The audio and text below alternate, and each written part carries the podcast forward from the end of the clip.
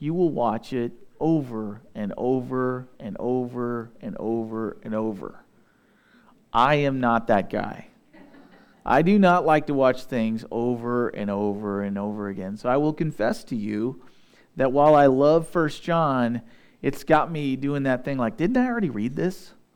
And I think that's kind of the point.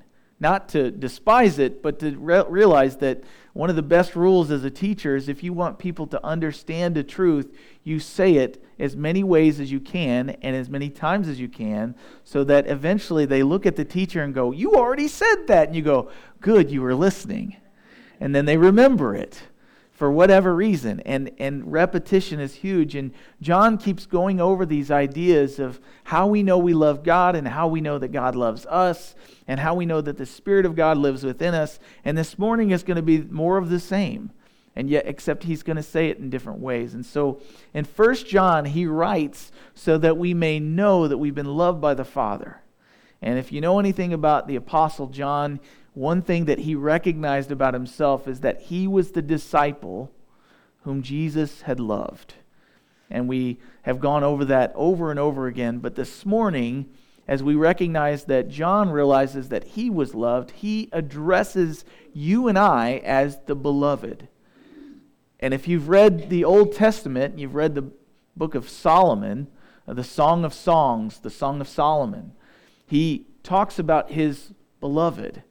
And the idea is this person who has captured him and he is enraptured with, and he calls her his beloved. And, and he calls her that because the word means those who have been loved. And in this case, John is saying, beloved, to you and I, he says, those who have been divinely loved by God. Do you recognize this morning that for those who are in Christ, you have been divinely loved by the God of creation, the only God that actually exists, the King of kings, the Lord of lords, the one who breathes Rhema, the breath of life, into, into dirt and makes us alive. He loves you. And so uh, this morning we begin in 1 John chapter 4 verse 7 where John writes, "Beloved, let us love one another, for love is of God, and everyone who loves is born of God and knows God. He who does not love does not know God, for God is love. In this, the love of God was manifested toward us, that God sent his only begotten Son into the world that he might live, that we might live through him. In this, the love, in, the, in this is love, not that we loved God but that he loved us and sent his Son to be the propitiation for our sins. Beloved, if God so loved, we also ought to love one another. I'm going to reread that verse. Beloved, if God so loved us, we also ought to love one another. Now that takes us back to this last beginning of the chapter and really, chapter 3, he continues to talk about if you claim to love God and yet you don't love your brother, then you're a liar. And he's going to reiterate that point, but loving God is not where it stops. But he points out that really, beloved, those who have been divinely loved by God, this is our motivation for everything. And I've already referenced the fact that the Apostle Paul, who I think many of us would look at and say, what the greatest missionary ever that we have an account of covered oceans, co- covered seas, covered islands, covered continents. He traveled everywhere. We have three or four missionary journeys that are mapped in most of the back of our Bibles. And yet, what Paul said was what motivated him. He was compelled by the love that he had personally experienced by Jesus Christ. He didn't say, you know, the, it's the love of the apostles that Jesus Christ instilled and taught that compels me. He said, it's the love of Christ that compels me personally. And so he writes and he says, Beloved, go love. Verse 7 Beloved, let us love one another, for love is of or from God. And everyone who loves is born of God and knows God. And so I love this because he's essentially saying, loved, go love. And I heard that from David Guzik this week. He said, He's calling us loved, and then he's saying, Go love. People that haven't been loved cannot go love. They have nothing to motivate them, they have no example to follow. But he says, Beloved of God, those who are the object of God's affection, take that affection and give it to others. And so he says, Everyone who loves can only love because they've been born of God and they know God. And I love this because this being born of God is explained in John chapter 3, verse 1, where we have Nicodemus. Many call him Nick at night because he came to Jesus not during the day when everybody was standing around, but he was a little bit more cautious. He knew that it was going to cost him if he went and talked to Jesus and asked him to teach him something because Nicodemus was a teacher. He was supposed to know God. And yet he was confused and a little bit, uh, he had his eyes opened by Jesus and he says, I need to go ask him some questions. I need some one on one tutoring. So he gets there in John 3, and it says there that there was a man of the Pharisees named Nicodemus, a ruler of the Jews. This man came to Jesus by night and said to him, Rabbi, we know that you are a teacher that has come from God, for no one can do the signs that you do unless God is with him. So even Nicodemus said, God's in this guy based on his works. His life proves that he's connected to the God of life. And so verse 3 says, Jesus answered and said to him, Most assuredly I say to you, unless someone is born again, he cannot see the kingdom of God. And Nicodemus said to him, How can a man be born when he's old? How can he enter a second time into his mother's womb and be born? You know, a lot of us would look at that question and go, Well, that's ridiculous. But he's actually asking a good question. Do you mean physical birth? That's what he's saying. Do you notice the childlikeness in Nicodemus's question? He's asking what my child would ask me. You need to be born again. Well, that's impossible. I'm too, I'm too big to fit in mom again. That's, you know, that's what he's saying. And so it has to mean more than that. And so Jesus answered and said, Most assuredly, I say to you, unless one is born of water and the Spirit, he cannot enter the kingdom of God. That which is born of the flesh is flesh, that which is born of the Spirit is spirit. He says, Do not marvel that I said to you, you must be born again. So, this birth has nothing to do with being born again physically, it has everything to, be, to do with being born again spiritually. We are born dead in our sins and trespasses. We are zombies, if you will. If you're into that sort of thing, it's a perfect picture. We're walking around, but we are the walking dead. Trad- trademark not included. We're not sponsored. And so here we have in 1 John 4, he says, Everyone who is born of God and knows God loves one another. And so, what is love? Baby, don't hurt me. Don't, I can't help it. Just pops in my brain. I got to let it go. Pray for me because whatever pops in my brain, I'm going to say, and I need to be full of Jesus. Whew. But he says that the love of God is manifested in this. What does the word manifested mean? I've continually, as we've been reading through this, and manifested, been saying it's revealed. And that's one word for it, but manifested means shown forth. It's exposed, and then it's put on a billboard, and it's put on a banner for all to see. It's a pop up ad on your computer. It's constantly being exposed to you so that you have the opportunity to respond to it. The love of God is manifested. But what is this love? Is this, there's like five different words for love in the Greek, maybe four, and then they had to make up one. But the idea is in, in English, how many words do we have for love? One. So I can say, I love cheeseburgers.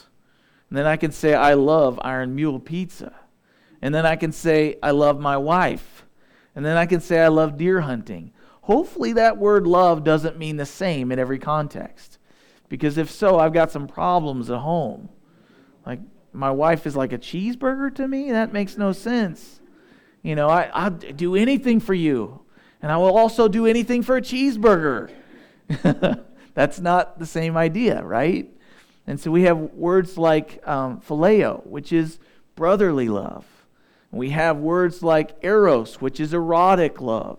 We have words like storge, which is a different kind of love. And then Jesus comes along and he loves the whole, God so loved, God the Father so loved the world that he gave his only begotten Son, that whosoever will believe in him will not perish, but instead will have everlasting life. That's a new kind of love. They didn't even have a Greek word for that, for sacrificial love. They had to come up with a word, agape, agape agapeo. And so that word means to sacrifice, to divinely love, to give of oneself in order that another person would be lifted up. And we were just reading last night to the kids about how um, the, the disciples were arguing amongst themselves and they were traveling. And, the, and they said, you know, Jesus gets to where they're going and he goes, Hey, what were you guys talking about back there?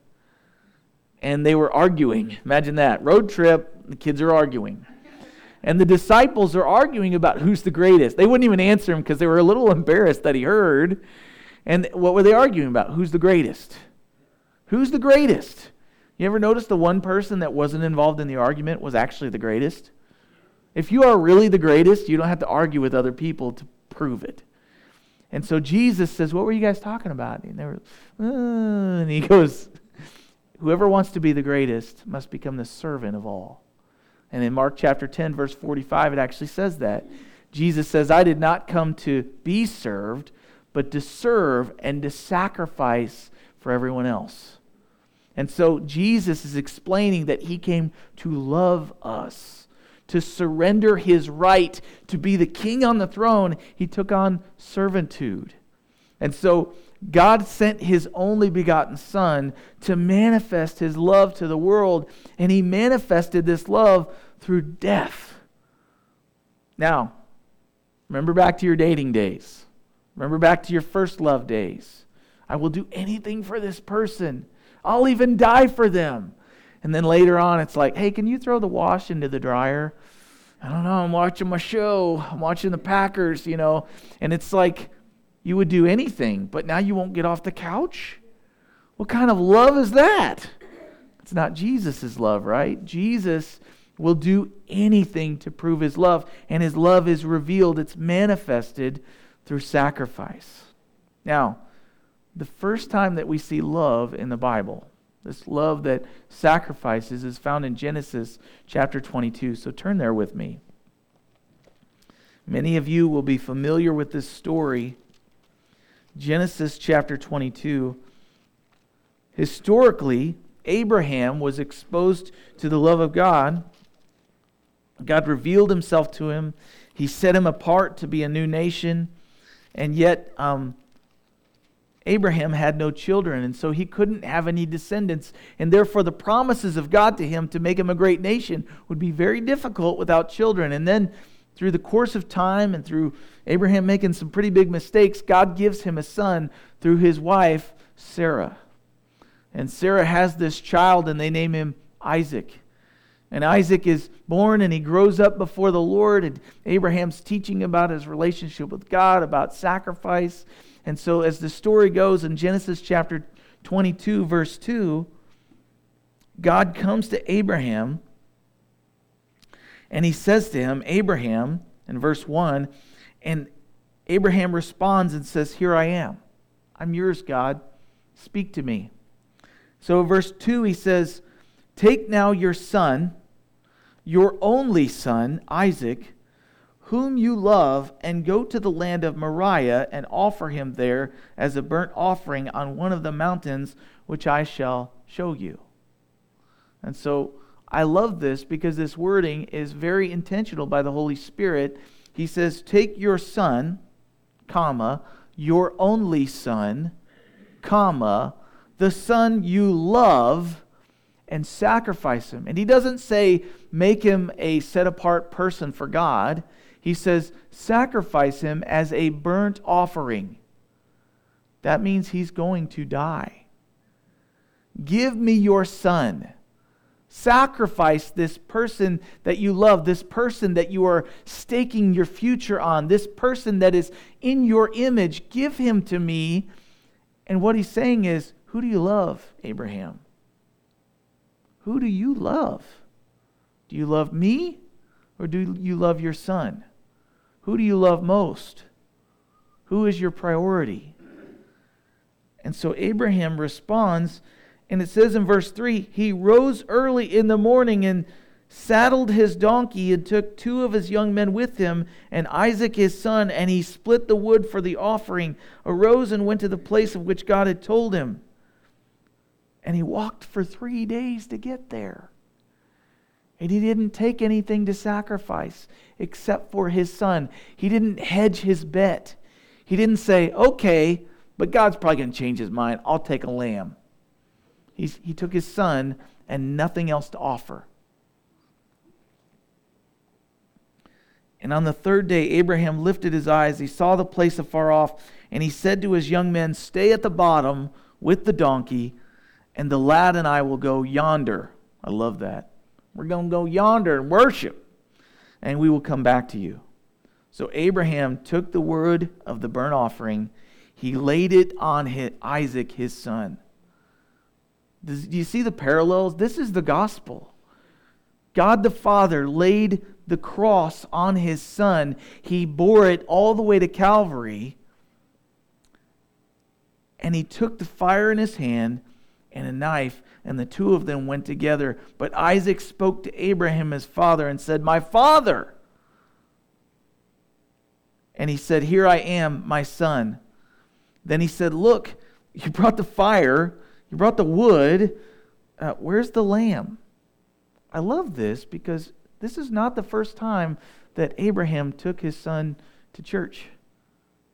This lifestyle of making sacrifice before the Lord was such a pattern that when, when he arose and said, Let's go sacrifice, his son was like, Okay, let's go. I'd love to worship the Lord. And then he gets there and realizes, Where's the offering? Where's the lamb? And his dad responds to him and says, My son, God will provide for himself the lamb for a burnt offering. Then there was no more discussion. There was no dragging of the heels. There was submission. And they went up the mountain. And, he, and then they came to the place of which God had told them and Abraham built an altar there and placed the wood in order. He bound Isaac his son and laid him on the altar upon the wood. By this point, by the way, he is not a toddler, he's a man. And yet, the man, Isaac, did not fight his father, he trusted his father. Look at Jesus. He didn't fight his father all the way to the cross. He went willingly. He set his face to be sacrificed. He knew what must be done. And when he got there, he didn't cry out and go, This is too much. As a matter of fact, we don't hear him cry out. And he said, until he cried out and said, Father, forgive them. They don't know what they're doing. And then he cries out, Why, Father, have you forsaken me? In the, in the worst throes of the sacrifice. He cries out, but then he gives up his spirit to the Lord. And so, all that said, Abraham stretched out his hand, verse 10, and he took the knife because they would kill the offering first. They would slit its throat, and then they would burn it as a whole burnt offering.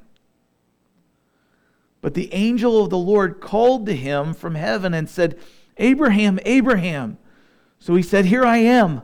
He was still sensitive to the Lord's leading. He wasn't so set on it that he wasn't still open to God speaking. And at that point, he said, Do not lay your hand on the lad.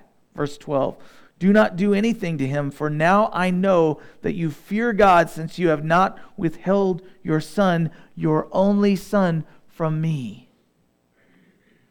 By faith, Abraham loved God more than Isaac. And I love this because Abraham then obtains a promise by faith. Verse 13 Abraham lifted his eyes, he looked, and there behind him was a ram. The thing that he said wasn't just something he said, he saw the fulfillment of it. He said, I trust you, God. I know that God's going to provide for himself a sacrifice. And when he did, there it was. Abraham went, he took the ram, he offered it up for a burnt offering instead of his son. And Abraham called the name of the place, The Lord will provide. And as it is said to this day, In the mount of the Lord it shall be provided. Then the angel of the Lord called to Abraham a second time out of heaven and said, By myself I have sworn, says the Lord, because you have done this thing and have not withheld your son, your only son. Blessing I will bless you. Multiplying I will multiply your descendants as the stars of the heaven and as the sand which is on the seashore. And your descendants shall possess the gates of your enemies. In your seed all the nations of the earth shall be blessed because you have obeyed my voice obedience. So Abraham returned to his young men. They rose and they went together to Beersheba, and Abraham dwelt at Beersheba. So, why did I share that story with you? Sacrificial love is something that naturally comes out of the life of someone who has been sacrificed for. Beloved of God, God's not asking you to do anything that He hasn't Himself first done. So this is love. Verse 10. In this is love. Not that we loved God, but that He loved us and sent His Son to be the payment that turns away wrath for our sins. Beloved, recognize that God's not interested in your love for Him outside of His love already shown for you. What should compel you to love your brethren is not that they're worthy of your love, not that they deserve it, not that they earned it, but that you have been loved by God. And so go and take that love that you've experienced from Him and show it to others. Live it out. Live it out tangibly. Sacrifice to do it. The love that you've been shown cost the life of Jesus. And so, as a result of that, as a response to that, we go love not because the world is lovely, not because the people around us deserve it, but because we have been loved. That's what should compel us. He says in verse 11, Beloved, if God so loved us, and if you're a person that writes in your Bible, underline that word so.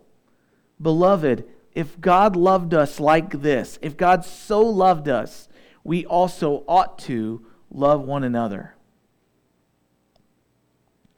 So, if God so loved us, we also ought to love one another. And I love this because here's the deal. Turn with me to John 13.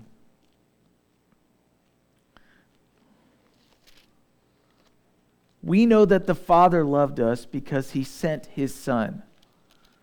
But that didn't um, keep Jesus from having to show that same kind of love. In John chapter 13, we have a very well known story where Jesus he takes the form of a slave, a bond slave. He sets himself down at the feet of his disciples.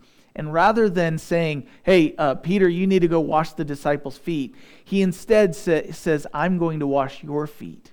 And in that culture, that was being a doormat because they didn't have doormats. They had servants, they had slaves that would wash your feet. And I love this because after he gets done, after they sit down, after he has washed their feet, he doesn't turn around and say, Now you wash my feet. You ever notice that? I didn't. Jesus didn't say, As I have loved you, now you should love me. That's intriguing to me because that's what we do. That person should love me more. Don't they know how much I've loved them? And yet, the Son of God that we claim to follow, when he got done washing his disciples' poopy feet, he washed their sandal feet after walking in an agrarian society where there was dung everywhere. He scrubbed their feet, and when he got done, he said, Now mine. No, what he said was, now go wash each other's feet. Now go love one another.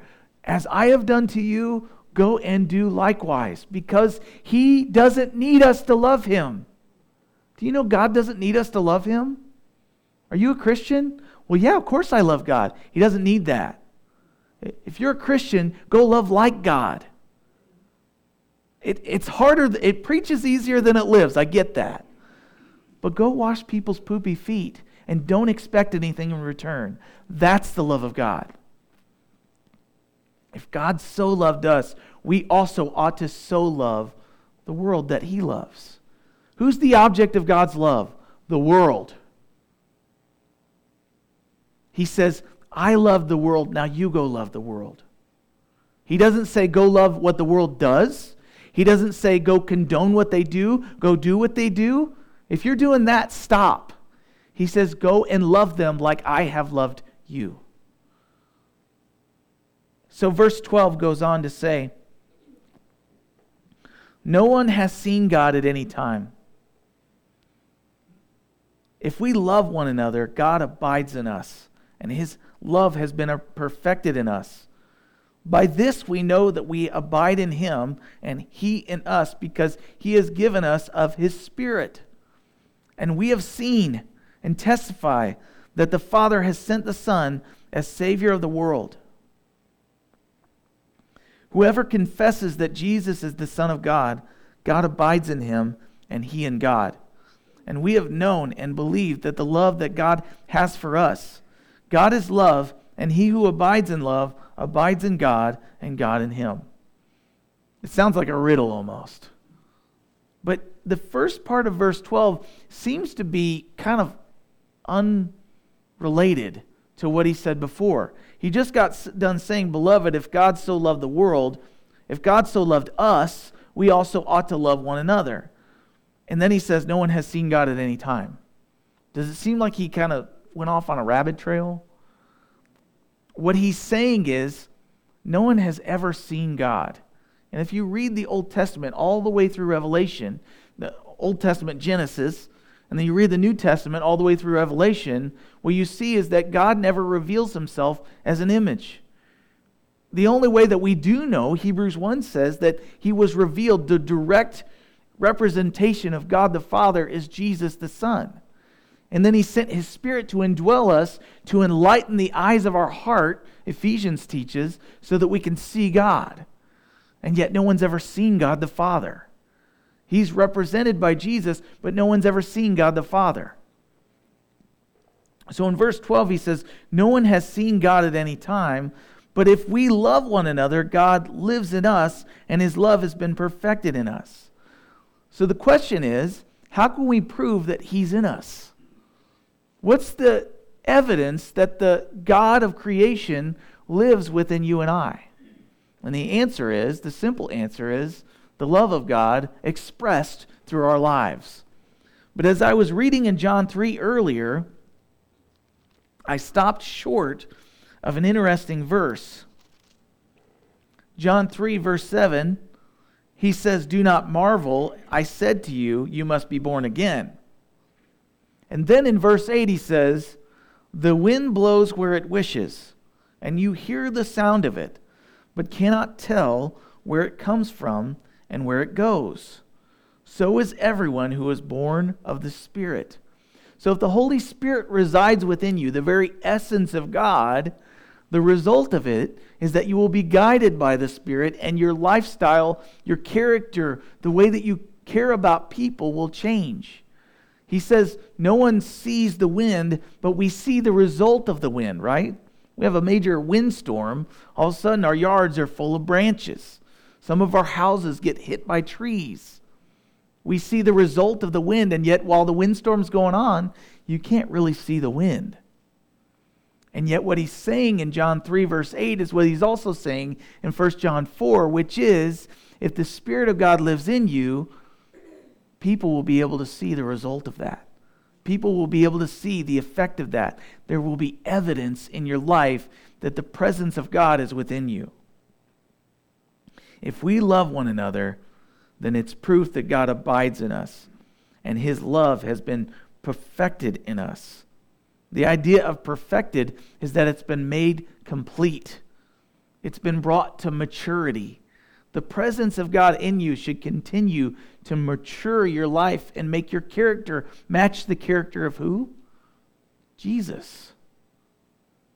And so he's given us his spirit, verse 13 says, and his spirit is his divine nature.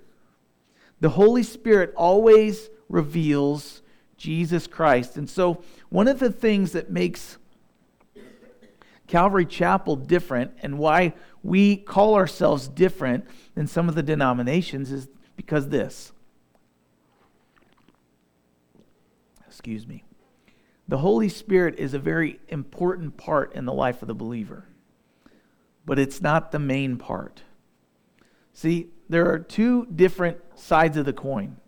There are denominations that talk about the Holy Spirit, but don't believe in his powers and the gift of the Holy Spirit. And there are also denominations that major on the Holy Spirit, and so they are always emphasizing the gifts of the Spirit and some of the more spiritual kind of stuff that can, if you've ever been to one of these churches, you know, can kind of seem crazy like it's a Holy Spirit circus. But it's not biblical for the Holy Spirit to be the main emphasis and to talk about Him all the time because anytime you see the Holy Spirit in the Bible, the Holy Spirit reveals who? Jesus Christ. So where the Spirit is, there's a testimony of Jesus, there's a confession of the work of Jesus. There's an effect. We start to look like Jesus, not aliens. And so the reality is that the presence of the Holy Spirit will change your life from the inside out. And it won't just be during the service, during the spirit filled time of worship. It will change your lifestyle when you go back to normal life. And so, just real quick, I want to spend a little bit of time talking about this because the Holy Spirit was promised to believers by Jesus Christ when he was here with us in John chapter 14. He promised us his presence. So in John chapter 14, in verse 15, Jesus said this If you love me, keep my commandments. He says, And I will pray the Father, and he will give you another helper. And in your translation, however it is, it should be capitalized that helper is the goel, the person that comes alongside. And the goel, the, the helper, the, the person that comes alongside, that he may abide with you forever. So he gives a commandment. If you love me, you'll keep my commandments. And we say, well, that should be easy. But if you've ever tried to keep the commandments, it is not easy. It's impossible, actually. But then he promises as I've asked you to keep my commandments, I'm going to pray the Father sends you the ability, the person of the Holy Spirit, to empower you to keep my commandments. I'm going to send you the helper, and he will abide with you forever. Verse 17 The Spirit of truth, whom the world cannot receive because it neither sees him nor knows him, but you know him, for he dwells with you and will be in you. I will not leave you orphans, I will come to you. A little while longer, and the world will see me no more. And you will see me because I live, you will live also. He's telling them, I'm getting ready to be killed. I will be sent to the Father. I will ascend. I will leave your physical presence. But he says, You will know me because I will live, and you will live also. And at that day you will know that I am in my Father, and you in me, and I in you he who has my commandments and keeps them, it is he who loves me, and he who loves me will be loved by my Father. You'll be beloved, and I will love him, and I will show forth myself to him. Judas, Judas, not Iscariot, said to him, Lord, how is it that you will manifest or show forth yourself to us and not to the world? And Jesus answered and said to him, If anyone loves me, he will keep my word, and my Father will love him he will come to him and make our home with him. The Spirit residing within us is the promise. He who does not love me does not keep my words, and the word which you hear is not mine, but the Father's who sent me. And so turn forward to John 16, verse 5, where Jesus speaks again about the work of the Spirit. So he's going to send the Spirit to live within us. He's going to empower us to live differently, to keep the commandments. And later, First John is going to say, He who loves me will keep my commandments, and they won't be a burden to him. And the reason they won't be a burden is because the Spirit will empower us and give us a new desire to fulfill those commandments. Not any longer because we have to, but because we get to, because we've been set free from the law of commandments. But in first but in John 16, verse 5, again he says the same thing, but he elaborates. He says, But now I go away to him who has sent me, and none of you asks, Where are you going? But because I have said these things to you, sorrow has filled your heart. Nevertheless, I tell you the truth, it is to your advantage that I go away, for if I do not go away, then the Helper will not come to you. But if I depart, I will send him to you. And when he has come, he will do these three things. This is what the Holy Spirit does He will convict the world of sin, He will convict the world of righteousness, and He will convict the world of judgment. Of sin because they do not believe in me. Unless you know God, you don't know that there's a mark to hit. Sin means you've missed the mark. And God reveals to us that there is a mark to hit and that we will be accountable for righteousness and we will be accountable for judgment if we don't hit the mark. He says, of sin because the world does not know me or believe in me, of righteousness because I go to my Father and you see me no more, so the presence of the Spirit in us will make us righteous, will make us perfected, and then the world will see how we live and they'll go, Why are you so different? And then we point to the Father and we say, Because God's changed me. He's made me like his son Jesus. Jesus no longer being here present means that his presence is left, but he's left the Spirit within us to live like Jesus, which is convicting to the world because their works are darkness. And then he says, I still have many things to say to you. Verse 12, but you cannot bear them now. However, when he, the Spirit of truth, has come, he will guide you into all truth, for he will not speak on his own authority, but whatever he hears, he will speak, and he will tell you things to come. He will glorify who? The Holy Spirit will glorify himself? No, it says there, He will glorify me. And Jesus is speaking. For he will take of what is mine and he will declare it to you. All things that the Father has are mine. Therefore I said that he will take of mine and he will declare it to you. And so the Spirit present in our life declares Jesus and lives like Jesus and reveals Jesus to a lost world. So evidence of the Holy Spirit within us is seen in this the Spirit's presence. Verse 13 of 1 John 4 By this we know that we abide in him and he in us because he has given us his Spirit, who will do all the things we just read about in John. And we have seen and we testify that the Father has sent the Son as Savior of the world. So the Spirit filled life will see God. Now, we just read in verse 12, no one has seen God at any time. And the idea is we haven't seen him with our physical eyes. And yet, through the Spirit, we can see the working of the Spirit. And it says there in verse 14, we have seen and we testify the works that the Father has done. So the Spirit filled believer will be able to see with spiritual eyes the work of the Spirit that's going on, and they won't just keep it to themselves, but their lips will be loosed and they will testify to the world this is what God is doing in my life. And if you think that that's difficult, let me encourage you pray for opportunities. You don't not to lead a Bible study unless you feel like that's what God's called you to, but pray for opportunities just to tell other people what God is doing in your life.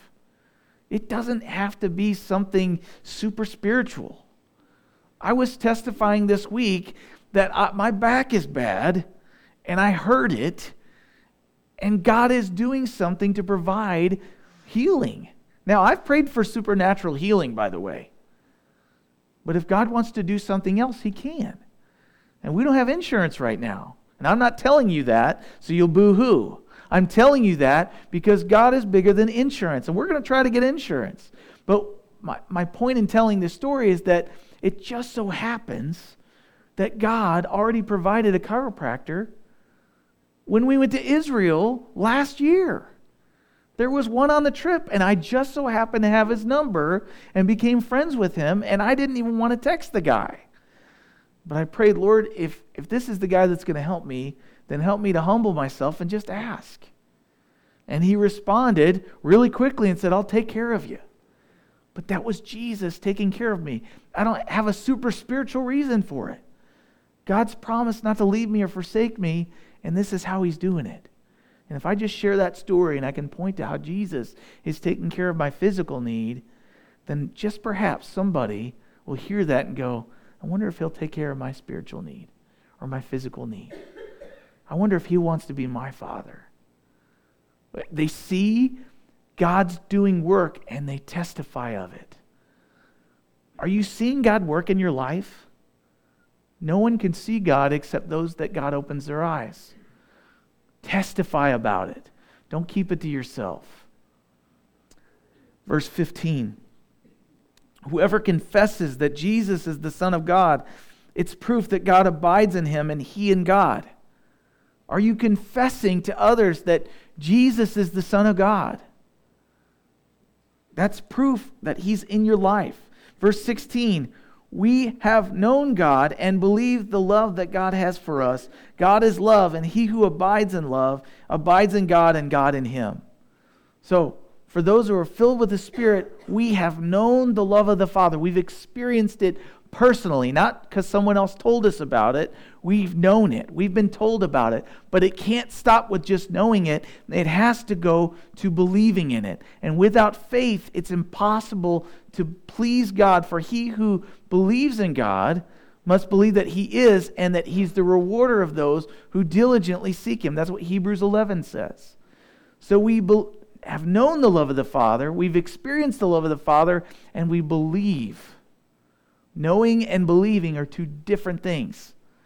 But knowing, if it doesn't lead to believing, will be knowing the truth and going to hell anyway. Believing the truth, resting in it, putting your full weight upon it, trusting Jesus in your daily life, that's how he perfects his love within us, and then our testimony is true.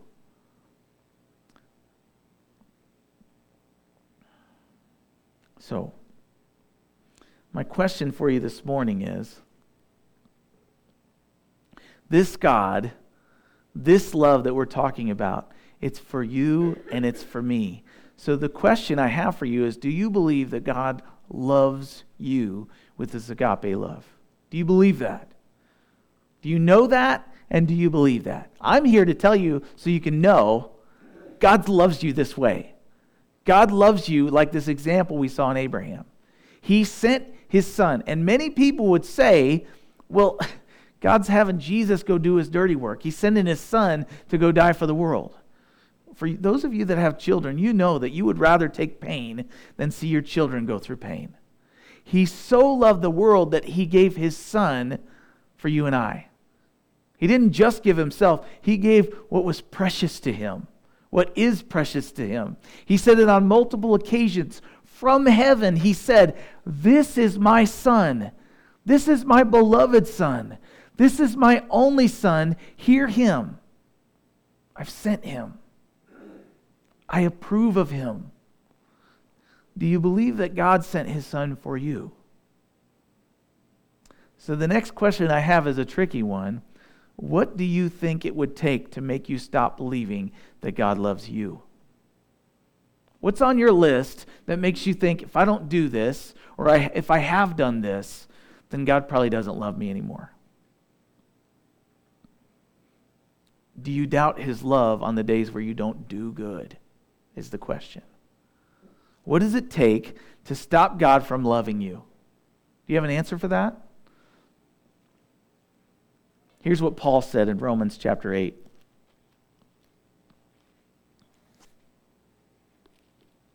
Romans chapter 8. Here's the confession of Paul.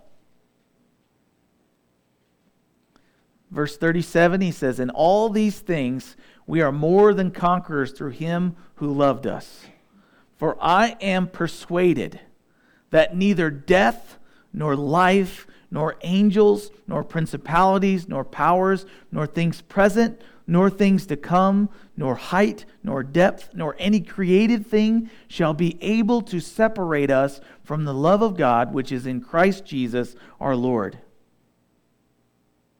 He says in verse 31 of this same chapter, What shall we say to these things? If God is for us, who can be against us? He who did not spare his own son, but delivered him up for us all, how shall he not with him also freely give us all things? Who shall bring a charge against God's elect? God is the one who justifies. Who is he who condemns? It is Christ who died, and furthermore also risen, who is even at the right hand of God, who also makes intercession for us. Who shall separate us from the love of Christ? What about tribulation, distress, persecution? What about if you don't have enough food? Does that mean that God doesn't love you? What about nakedness or peril? What if someone kills you? Does that mean that God doesn't love you? And yet he says in verse 37 In all these things we're more than conquerors through him who already loved us.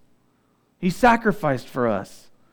And then he says, I'm persuaded that neither death nor life, angels, principalities, powers, things present, things to come, height nor depth, nor any created thing is able to separate us from the love of God which is in Christ Jesus our Lord. So, whatever it is you might list in your mind, this thing will cause God to stop loving me. It's, it's bull hockey. It's not true. Nothing can separate you because God loved you when you were unlovely. God still loves you when you are unlovely.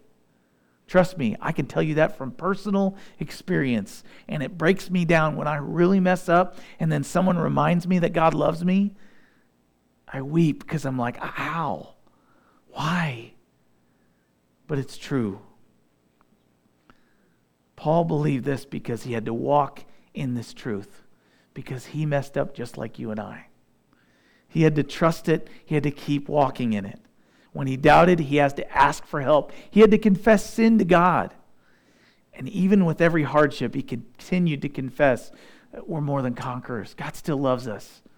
And so I just want to encourage you with that this morning. So, Lord Jesus, we come to you. We thank you, God, that you are love. love